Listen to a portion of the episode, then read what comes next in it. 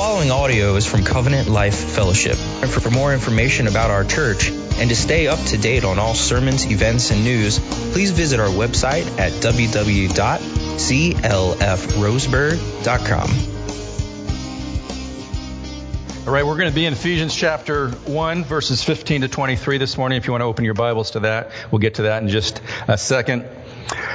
Uh, when I was young, one of the things that fascinated me was the whole concept of an idea of world records.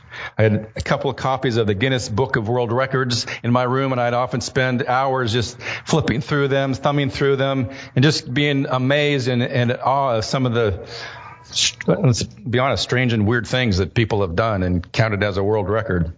Well, it seems that since my childhood, the number of strange and weird things that people count as world records has only increased. For instance, the highest jump on a pogo stick. I mean, who really cares? But if you do, it's 11 feet, a little over 11 feet.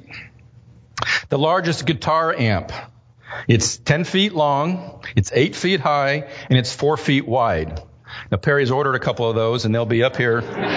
Pretty much will take up the whole stage, but behind that will be the worship team. Um, most pinky pull-ups.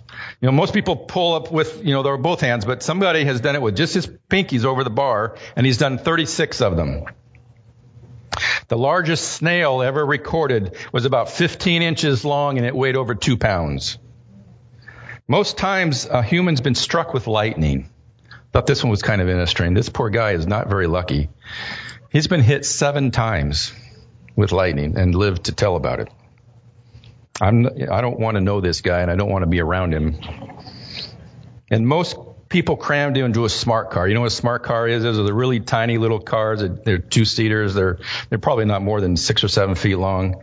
But 13 people have crammed themselves into a, a smart car. It's amazing world records out there. The apostle Paul was not one to be left out when it comes to odd records. The longest sentence in the New Testament in the Greek was written by the apostle Paul. We know that sentence as Ephesians chapter 1 verses 3 to 14, and it's actually made up of 202 words in the Greek language. Immediately following that sentence is another one that the apostle wrote that is 169 words. And that second sentence is our text this morning. So stand with me as we read Ephesians chapter 1, verses 15 to 23.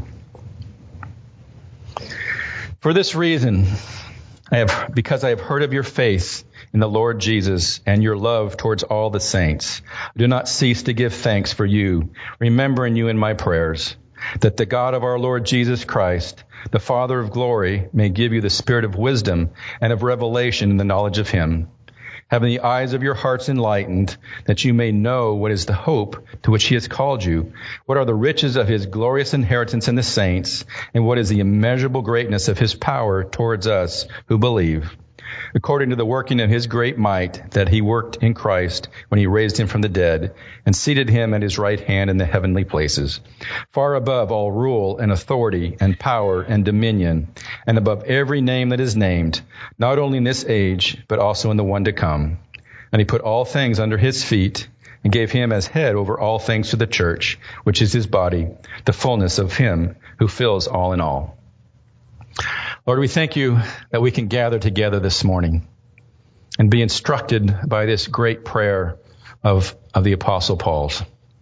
We see in it, Lord, his care for the church, his desire for the church to grow in maturity, to grow in their understanding of who you are and how you care for us and all that we are in Christ. And we pray that you would open our hearts and our minds that we might receive these great truths this morning. In Jesus' name. Amen.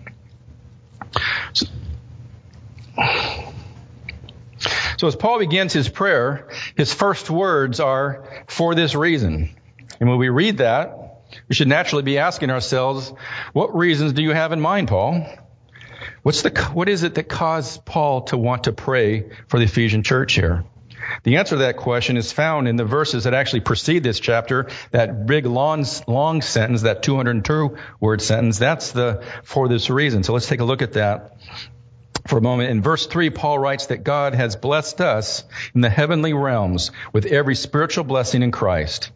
He then continues with another stunning statement. He says, For he chose us in him before the creation of the world to be holy and blameless in his sight. So stop and consider for a moment those two statements. Paul is telling us who we are in Christ. Far too often we define ourselves by our current situations and the circumstances that we find ourselves in this life. We then let those affect our affect us and we let them impact our emotions and our thoughts and our actions and, and how we go about life. Yes, we are emotional beings. We are created in the image of God, created with emotions and, and feelings a quick, a quick reading of the book of Psalms, and you'll see a vast variety of emotions being poured out by the psalmists as they interact with, with God. While our situations and our circumstances are real and must be dealt with, we need to be careful to not let those define who we ultimately are. How often do we stop and consider the fact that we have been blessed in the heavenly realms with every spiritual blessing? How often do you do you consider that the God of the universe chose you? He didn't choose you yesterday or last year or a hundred years ago. No, he says he chose us to be holy and blameless long before we were ever born, before he ever even spoke the universe into being. There are many verses in the Bible that describe who we are in Christ. And as I read a few here in a second, I want you to take notice of the tense that these are written in. They're written in the present tense. These are, these are who we are now. Sometimes it also describes us in the future, but they are who we are now and how God sees us now. So here's a few of my favorites. Romans 6 and verse 11. So you must also consider yourselves dead to sin and alive to Christ. So God sees us and wants us to consider ourselves as dead to sin and alive in Christ, alive to God in Christ. Romans 8. There is therefore now no condemnation for us who are in Christ Jesus. So we should live our lives not under guilt and condemnation. Ephesians 1. We've just read a couple of these. Verse 3. We have been blessed in Christ with every spiritual blessing in the heavenly places. Verse 4, that we should be holy and blameless before Him. So the God of the heavens sees us as holy and blameless. Not next year, not in the next life, well, He will, but He sees us today as that. He predestined us to be adopted to Himself as sons. In him we have redemption through his blood, the forgiveness of sins. We have those things today and those define who we are today. Ephesians 2 verse 19, we are fellow citizens with the saints. We are members of God's household. Today, when Christ, who is your life, appears, this is Colossians chapter 3, you also will appear with him in glory. And 1 Peter chapter 2, whoever believes in him will not be put to shame. These are some marvelous passages about God describing who we are and how he sees us today in Christ. So we need to ponder these great truths, be more aware of these things in our lives. Rather than allowing ourselves to be completely defined by our circumstances and situations, we need to look, be able to look beyond those and be aware of how God sees us today. And we need to let that reality have its proper effect on our feelings, upon our emotions, our thoughts, and our behaviors. Before God created the heavens and the earth, He had already, He had already chosen you to be holy and blameless before Him. He had already chosen you in Christ to be dead to sin and alive to God. He had already chosen you as a fellow citizen with the saints and a member, considers you to be a member of the household of God. And he already had chosen you to not to be put to shame. So God chose us in eternity past to be holy and blameless in His sight through our union with Christ. This wasn't some willy-nilly uh, or random selection. God didn't go get out His dartboard and write everybody's names up there and start throwing darts at the board to find out who He's going to to choose. No, He demonstrates His sovereign love in His choosing. Verse 4 uh, of Ephesians 1, it says, In love, He, referring to God, predestined us to be adopted as His sons through Jesus Christ in accordance with His pleasure and will. So listen to the words He's used about His, his choosing there. He does it through love, through His pleasure, and through His will. Nowhere does, God, does Paul mention choosing the best, the smartest, the wealthiest, the healthiest, or the tallest. His choice isn't based on our weight or our skin color, our political leanings, or where we live or what country we've been born into. Rather, God bestows His blessings on us, not based on anything in us or about us, but rather it's all to the praise of His glorious grace, which He has freely given us in the one, referring to Jesus, who He loved. And if that wasn't enough, Paul continues in verse 11 and writes, In him we were also chosen, having been predestined according to the plan of him who works out everything in conformity for the purpose of his will. To drive that point home, in verse 13, Paul wants his readers to have no doubt who the you and the we are in that passage. In verse 13, he writes, And you also were included in Christ when you heard the word of truth, the gospel of your salvation. So the you and the we that God is referring to, that Paul's writing about, is us. Having said all that and more in one long sentence, Paul takes a breath and he begins his next sentence. For this reason.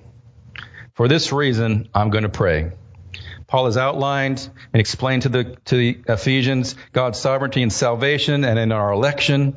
That choice is on the basis of grace and blessing that we enjoy as a people of God. What God has sovereignly done, what God has already sovereignly done, gives Paul a good reason to pause and to pray. Paul's prayer now becomes a model for us of how we should pray for each other and in light of and in line with the sovereignty of God.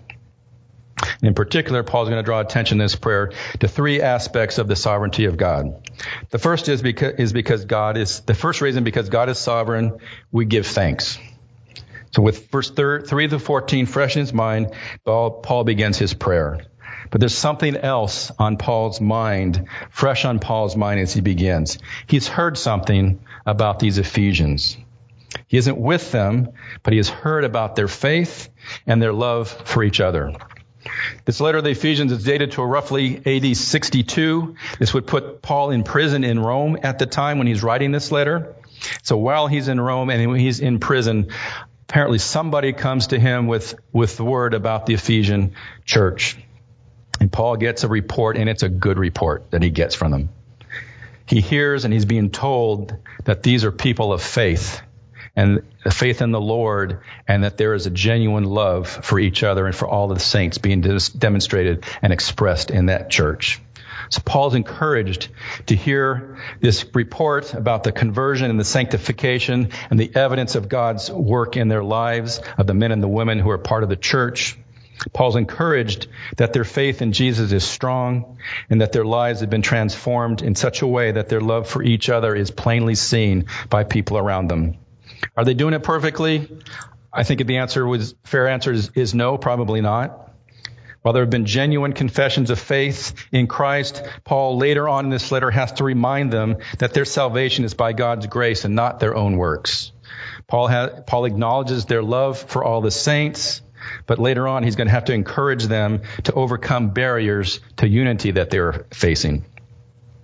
And it's important to note of who Paul is giving thanks to here. He's thanking God for the faith and the love that he hears about in the in the in the uh, Ephesians. Paul thanks God because Paul knows that it's the sovereign God who has chosen these folks and that he's the sovereign God who has transformed their lives so much so that these people of faith and people of love that it's, it's evidenced by the people around them and people who see it. And because of that, Paul rightly thanks God for the people. D.A. Carson summarized this passage uh, well, the, the idea of giving thanks to God. He says the assumption, of course, is that apart from God's powerful transforming work, these people would never have been converted. Without God, they would never have begun to display the trust, the faithfulness, and love now richly displayed in their lives. Therefore, whatever Christian virtues characterize them become the occasion for heartfelt praise to God. So this week, I became aware of several families in this church who are helping a widow in our community who doesn't go to the church, who needs a roof on her home and doesn't have the funds to pay for it. There's a roofer in our congregation and he, along with a couple of other families, are going to work together to see that this woman gets a roof over her head before the winter rains come. Let me just say that hearing stories like that as a pastor causes your heart to leap for joy I feel a bit like the apostle Paul when I heard this story. I've, I've heard about the faith of people in this church. I have heard about their love for the saints. And like Paul, I give thanks to God for them. God has clearly transformed the lives of these families in such a way that they are willing to give of their own time and their own finances to help someone else in need. So praise be to God for clear evidence of his work in our midst. Secondly, because God is sovereign, may God's purposes in salvation be accomplished. God has chosen us in Christ. In love, God has predestined us to be adopted as his sons through Jesus Christ. God has lavished on us the riches of his grace. For these reasons, Paul prays. And for these reasons, we should be praying as well. God's sovereign grace in our lives should be an incentive for us to pray, just as it was for Paul. We look around us at our friends and our family and the church and we see God at work. Therefore, for this reason, I keep asking the God of our Lord Jesus Christ, the glorious Father. What is it that precisely that Paul is asking for? Paul's now going to get very specific in what he's going to pray for and what he's going to ask for in the lives of these Ephesian Christians. It isn't a general, generic, catch-all prayer. He's going to target in, he's going to hone in on several, uh, several things. The first request is for the spirit of wisdom and revelation to be granted to the believers. Now listen, now listen to the reason why Paul asked for that. He's going to ask for that uh, revelation, um, spirit of wisdom and revelation to be given to the Christians so that they would have a knowledge of Him. Or other translations would say it maybe a little bit better, that they would know God better. There are any number of things that we might be asking God for, for our friends, for our families, for members of this church. But does that one rise to the top of your list? That we would pray and ask God to reveal Himself so that we would know Him better. Anyone who identifies as a Christian, who claims Christ as their Lord and Savior, already knows God. But do they, or do we, do we know God enough? Isn't there more that we could know about our God? Isn't there more that we should know about God? Hopefully we would all answer that into the affirmative said, yes, there is more that I, I need to know, more that I want to know. And Paul agrees with you. Again, we have to look at how Paul forms his prayers. Paul's very intentional about his wording in, in all of scripture, and, and it's, it's no different in this prayer. He asks God to give us a spirit of wisdom and revelation. Paul knows that it will take God revealing himself to us in order for us to get to know him better. Just as it took an act of love by God to choose us, to adopt us as his children. So it takes an act of God in order for us to get to know him better. And he does that through the giving of the spirit of wisdom and revelation. Paul's putting an emphasis on the great need of a church, of the church here. And I speak about the church in, in broad sense, not just CLF, but the church universal. The world all around us, it's all about me, myself, and I. Follow your heart. Do what's right for you. The self-care, self-esteem, personal fulfillment. Life is all about me and my own satisfaction. Sadly, there are too many Christians that, that buy into that idea and that concept. We spend way too much time pursuing self-fulfillment, self-gratification, and far too little time pursuing God and knowing Him better. We get that mixed up, it only stunts and slows down our growth in our faith in Christ. Sadly, there are a lot of religious people out there, people who would identify themselves as Christians, and yet they do not know Christ. Jesus issues a serious warning to these people in Matthew 7. It says, On that day, many will say to me, Lord, Lord, did we not prophesy in your name, and cast out demons in your name, and do mighty works in your name? And then I will declare to them, declare to them, I never knew you. Depart from me, you workers of lawlessness. So the great need of any church, CLF included, whether it's a healthy church or not, is to know Christ and to know Him crucified. We all need a better, a deeper, a fuller knowledge and understanding and experience of our, of our God. We should all join with the statement of Paul in Philippians chapter 3, verse 10, where he writes, that I may know Him, speaking of God, that I may know Him and the power of his resurrection. That's the key to living life in the fullest, knowing God more. Kent Hughes writes, we ought to read scripture with an eye to knowing him. We ought to listen to preaching with this in mind. We ought to pray this for the church and for ourselves, for it's an apostolic, spirit ordained prayer. So Paul prays for the Ephesians that they would know him better, uh, know God better, or grow in the knowledge of God. Paul knows and understands the only way that we will know God better is if the Father of glory reveals himself to us more and more. God must reveal himself in order to us in order for us to know him better and more fully. Desire for Paul is that we know God better, and Paul knows it's ne- what's necessary for that to happen. We have to be given the spirit of wisdom and of revelation. We can um, we can read wonderful and insightful theological books. You can attend the theology classes that are offered here at, at, church. We can engage in conversations with others after church throughout the week. All these things are good investments of your time. They are worth your energy and they will serve you well. But they alone can't take you into the depths of knowing God. Paul doesn't ask the Ephesians, uh, ask God to give the Ephesians more time in their day to read more, another systematic theology book. Paul knows that the only way they're going to know God better is if God was to grant them the spirit of wisdom and of revelation. God has to reveal himself to us if we're going to know him better. There are a lot of people who've read the Bible, a lot of people who've studied the Bible. Many, many good, solid theological books have been read by many people, but yet they don't know God. We don't get to know God, the God of glory, by simply reading about him. The God of glory must reveal himself to us. And he does that through the spirit of wisdom and revelation. That's why Paul prays as he does. The second request of Paul's prayer is that the eyes of our hearts will be enlightened so that we can grasp some important truths about ourselves. It's the Spirit that reveals, but we must have our spiritual eyes, the eyes of our heart opened in order to receive what's being revealed. I like to think of it a bit like a dog whistle. Dog whistles, if you know those, they, they, uh, they emit sound at a frequency that the human ear can't pick up, but apparently dogs can hear it quite well.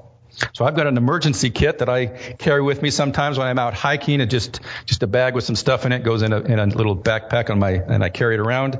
Inside of that is a is a whistle. If I get lost or was to stumble and break a bone or need twist a twist an ankle or something and need some help, a whistle will carry much farther than the human voice. But my whistle is not a dog whistle. I could be out there blowing on that whistle for days and no one is going to hear me because humans can't hear a dog whistle. I may get a few dogs come, but uh, that's not really going to be bring the help that I need.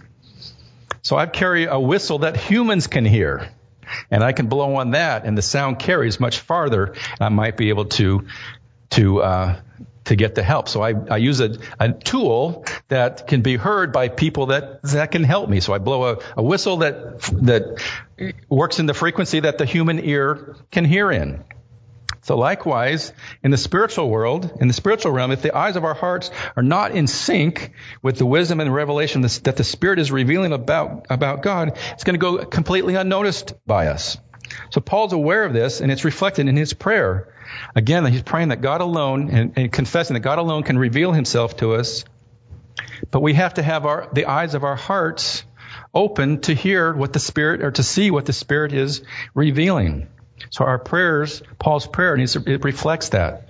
He's asking him, God to reveal himself through the spirit of wisdom and revelation, and then that the eyes of our hearts would be enlightened so that we could see what God is revealing. Paul then clarifies exactly what it is he wants God to allow us to see and grasp. Paul asks God to help the Ephesians to be able to grasp and to understand the hope of our calling, which is the goal of our salvation. When God calls someone to salvation, it's an effectual calling, means that it is certain that it will happen. God leaves nothing to chance. So our calling is effectual. The same way, the hope of our calling is equally certain, and we need to be able to fully grasp and comprehend that hope. It will be fulfilled in the future, but it's no less certain than our salvation is today. Life can be hard and is full of disappointment. We get discouraged, maybe even depressed, and despair sets in. But hope is actually the opposite uh, of despair. So the hope that we've been called to is eternal life in the presence of God. Romans 5 2, Paul wrote, Hope, the hope, uh, hope of the glory of God. In Colossians 3 4, it's the hope of appearing with Him in glory. In Ephesians 5:27, it's the anticipation of being presented to Christ as a bride in splendor, without spot or wrinkle, or any such thing, that she might be holy and without blemish. Hope assures us that we are going to stand and endure with Christ. It's wonderful to read verses like that and we, we read them and we acknowledge them and we shake our heads and then we uh, assent to them, we agree with them. But to fully grasp and comprehend what our hope is requires more than just that. This life and all the challenges, the, the difficult circumstances we face, the strained relationships, the hardships, the health challenges, the stress, the, the temptations that we face, the anxieties, the tests of our faith, in reality, those are just temporary. The day is coming when all of that's going to be behind us. And Paul prays that we would know, that we would know that, and that we would live life in that knowledge, that we would know it beyond a shadow of any doubt. That hope, that hope is just as certain as our salvation is in and through Christ. So how often do we live in the here and now with little or no reflection about the future or looking towards eternity? The challenges, the difficulties we face, the, the strained relationships, all that I just read, the hardships, the health, the stress, the temptations, the anxieties, the fears, the tests of their faith, they are all real. They are part of the journey that we're on. They are very real and we need to be aware of them. But we also need to be reminded that that's not our hope. Our hope is not in the American dream. It's not 2.3 kids, a minivan in the garage, four bedroom, three bath house, an eight to five job, five days a week with three weeks of vacation. That's not what we're hoping in. There's nothing wrong with those things, but that's not ultimately where our, our hope is. But if we were to fully grasp the truth of our future hope that we have in Christ, it's going to allow us to navigate through our lives and the challenges we face and the, and the difficulties we face with an eye towards eternity. The gaze on eternity, though, isn't something that we're naturally going to fall into and naturally do. So Paul prays, and we need to pray as well that the eyes of our hearts will be enlightened so that we may know what's the hope that we've been called to. Paul continues his prayer with a request that the Ephesians would grasp the riches of his glorious inheritance in the saints. Back in verse 14, Paul assures his believers that the Holy Spirit is a guarantee of our inheritance until that becomes a reality for us. But ponder for a moment what Paul is not only communicating about us, but he, what he is praying for us to completely grasp. We, speaking of you, sorry, you and me, we are God's inheritance. We are the inheritance that God the Father has given to his Son, Jesus.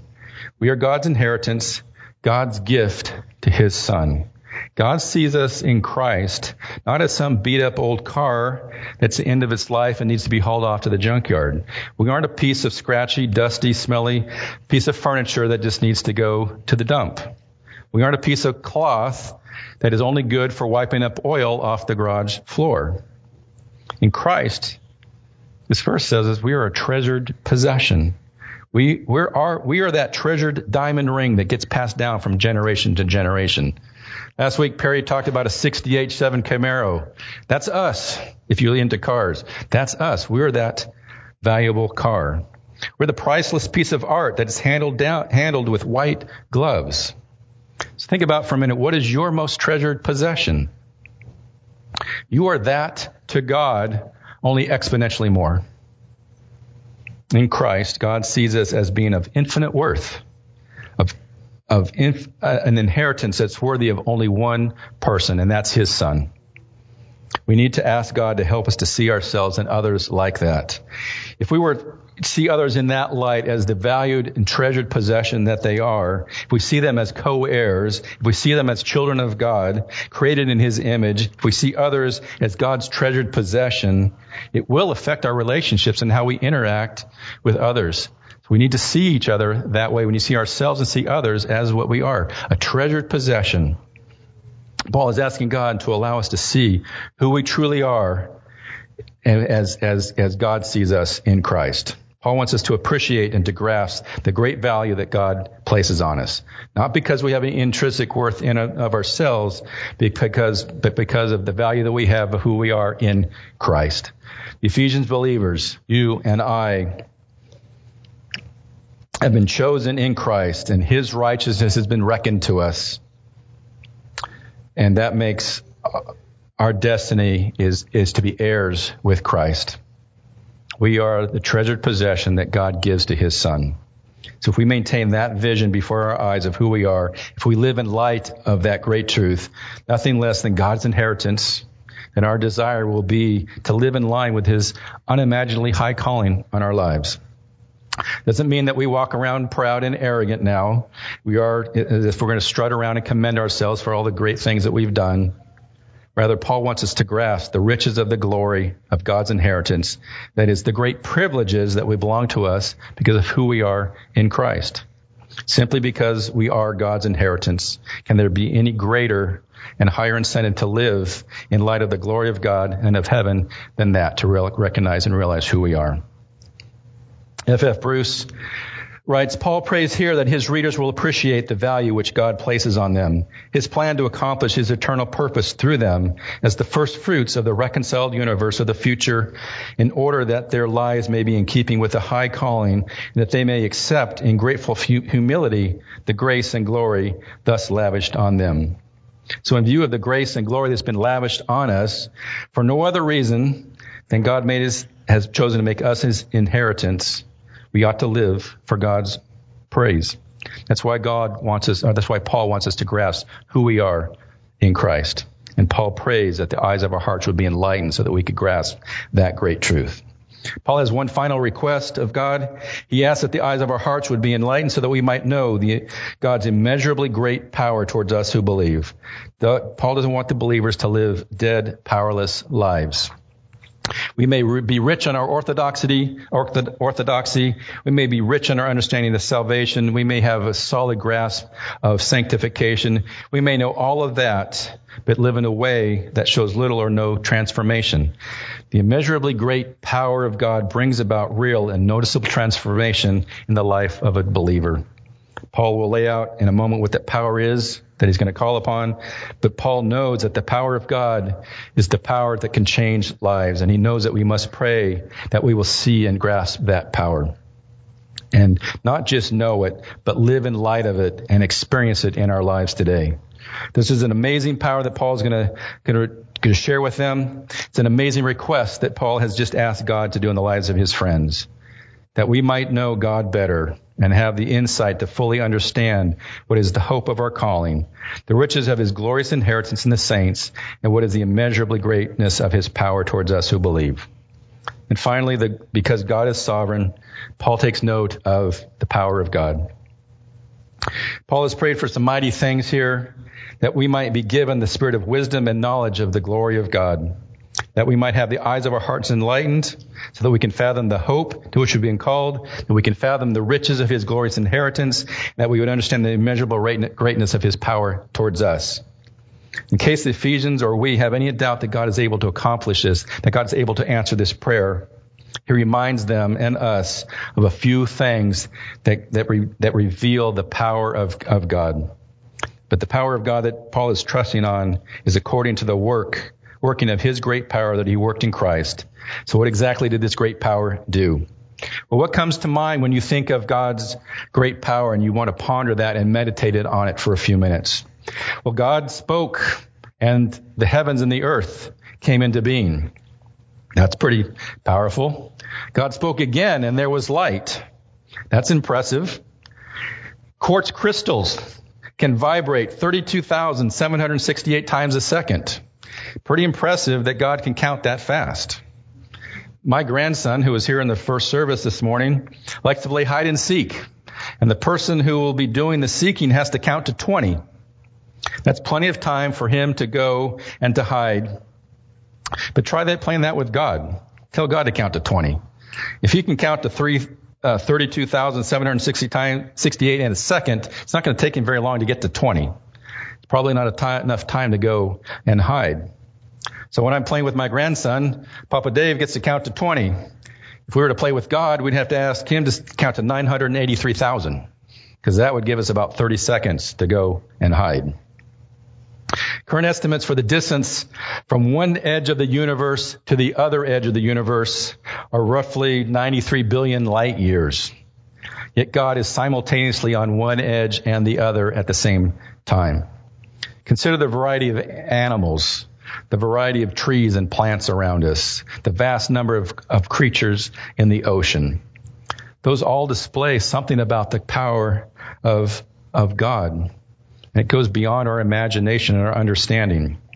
Paul, however, doesn't turn to creation. Paul begins with the power that was on display when Christ was raised from the dead.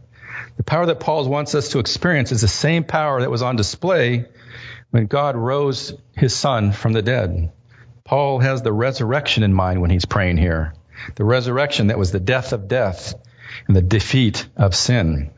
Paul also sees the power of God and the glory of God in display when God seated Jesus at his right hand in the heavenly places, far above all rule and authority and power and dominion.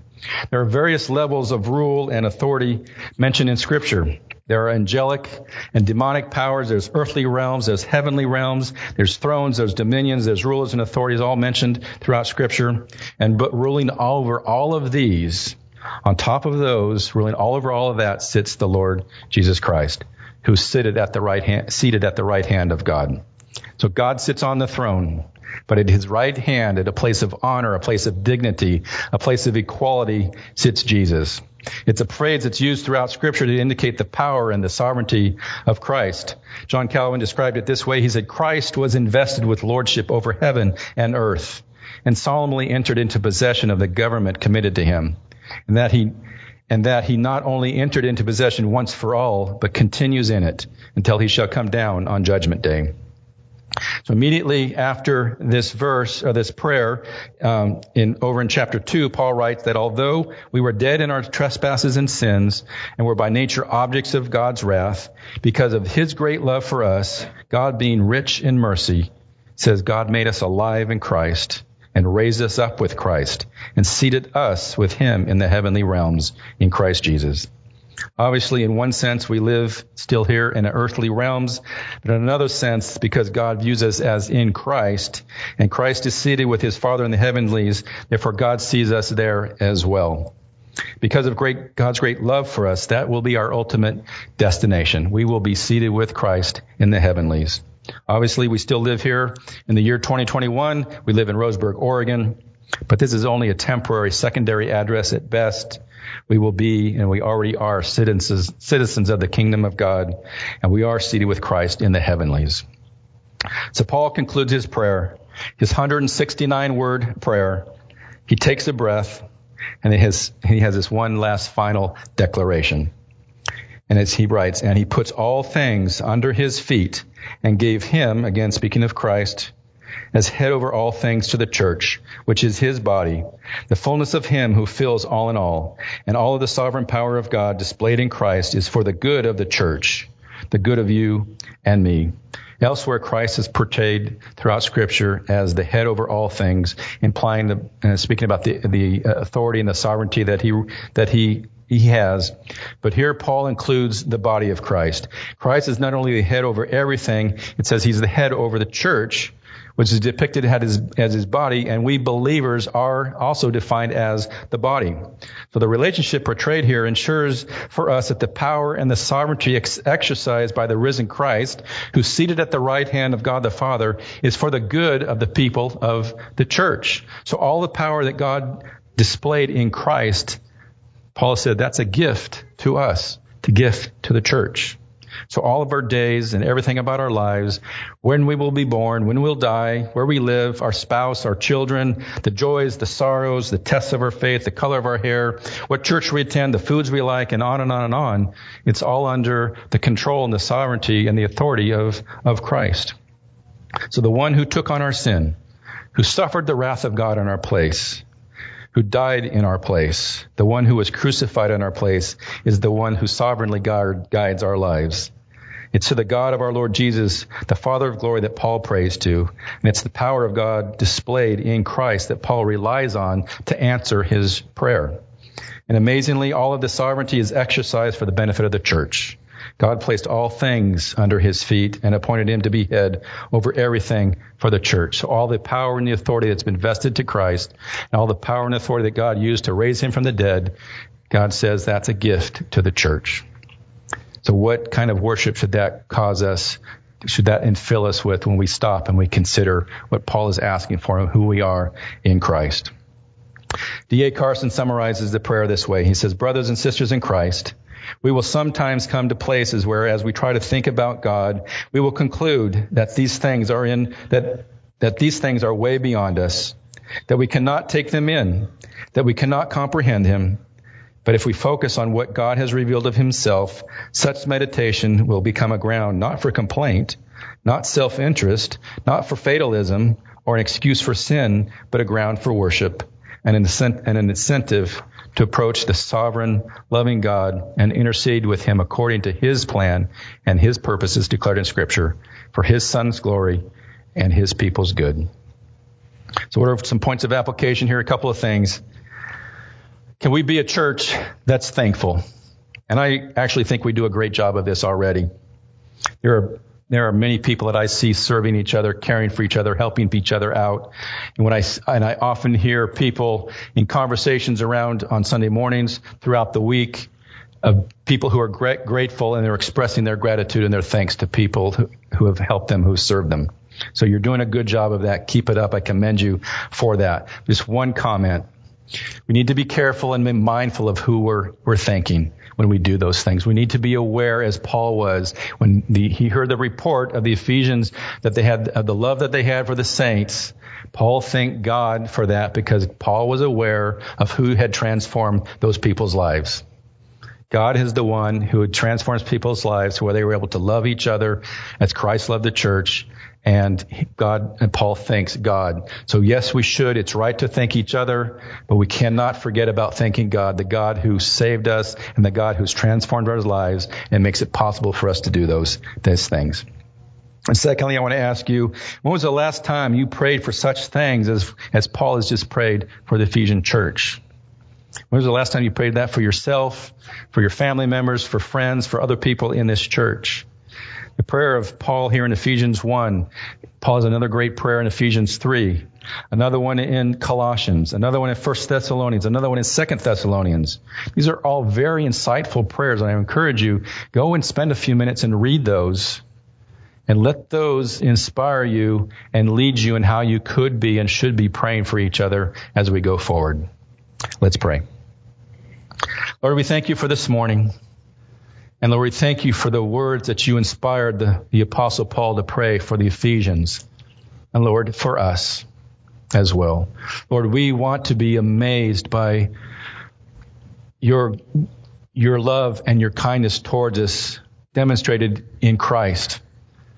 Lord, so we pray that you would give us the spirit of wisdom and revelation and that you would open the eyes of our hearts that they would be enlightened and in tune with your revelation that we could be assured of the hope that we have. That we could be assured of that great calling, that we grasp and understand what it is to be your inheritance, you, that we are your gift to your son. And Lord, that we might then also comprehend the gift that you've given us in Christ and how his rule and his authority is for our good and for our benefit. Lord, we pray that you would grant that. In Jesus' name, amen.